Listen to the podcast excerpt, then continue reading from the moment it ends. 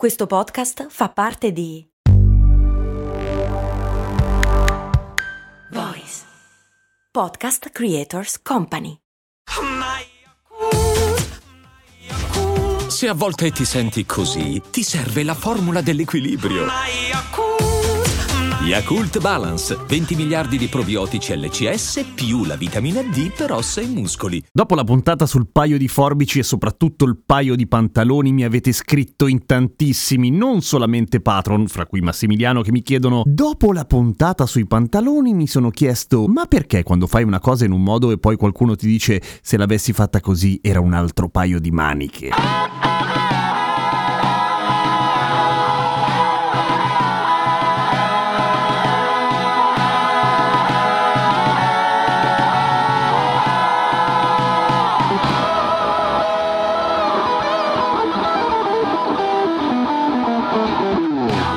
Beh, nel caso specifico che spieghi tu, Massimiliano, è perché la gente spesso non si fa i cavoli loro, ma la verità è che il fatto che un altro paio di maniche significhi una situazione completamente diversa ha radici antiche e ha sempre naturalmente a che vedere con la sartoria. Facciamo un passo indietro. Vi ricordate che un casino di tempo fa, all'interno di una puntata di cose molto umane, avevamo spiegato come mai i bambini piccoli, tipo dai bebè fino a X anni, erano tutti e tutte indifferentemente vestiti con una tunica? Beh, il motivo, se vi ricordate, era il fatto che costava un bordello la stoffa e in generale ci sta, giustamente, cioè fare la stoffa adesso è una roba, ma prima, quando dovevi farla a mano e firarla a mano, era un altro paio di maniche, appunto. Quindi nel caso dei bambini si usavano le tuniche semplicemente perché potevano durare un casino di anni senza doverla cambiare continuamente a seconda delle dimensioni del bambino che variavano, in genere sempre in una direzione, cioè di solito i bambini crescono e basta, ecco. I contadini e generalmente la gente umile vestiva in modo abbastanza basico, via, cioè tuniconi o comunque roba di tela abbastanza grezza, andava molto il lino, la canapa e di solito la pelle perché la lana era comunque una roba più cara, però c'era anche quella naturalmente. E di solito erano tutti grigi o marroni.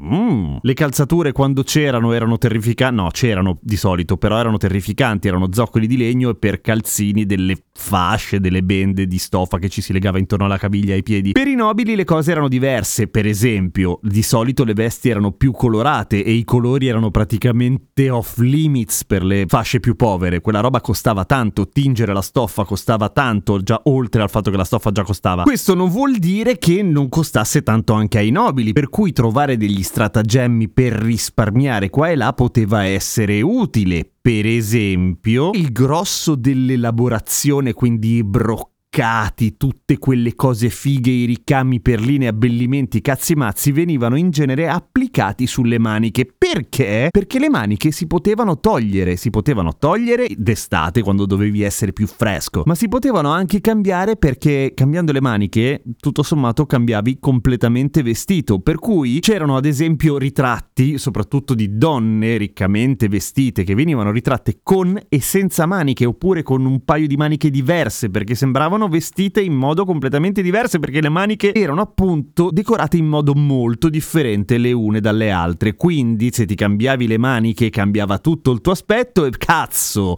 era tutto un altro paio di maniche. A domani con cose molto umane.